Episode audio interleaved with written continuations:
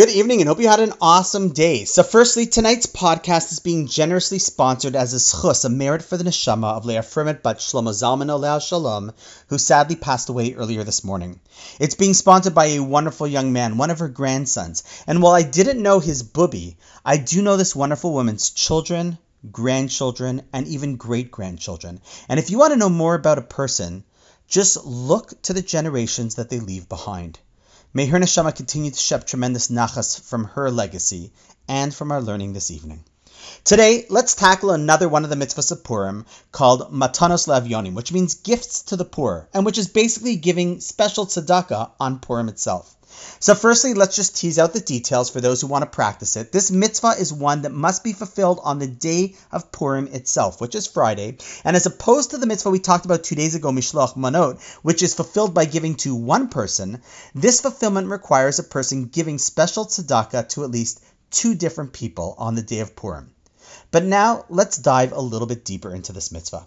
The question one could ask is similar to what we asked by Mishloach Manot. Why is it so special to do this mitzvah on this day? I mean, isn't it always a mitzvah as Jews to give tzedakah? So what is so fundamental for our Purim celebration that there needs to be a special mitzvah on Purim itself? So for this, I want to share with you an absolutely beautiful piece written by the Rambam, Maimonides, over 800 years ago in his writings on the laws of Purim.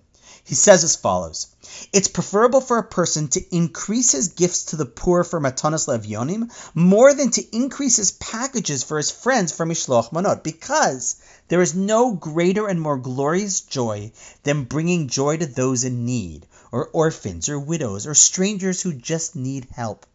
Now, there are two points from this that I'd like to highlight. First, the Rambam points out that if you want to go all out on Purim, it's better to go all out on charity to those who need it than the packages that you send around to friends in your neighborhood. Yes, both are important and essential, but you got to get your priorities right of which one requires more.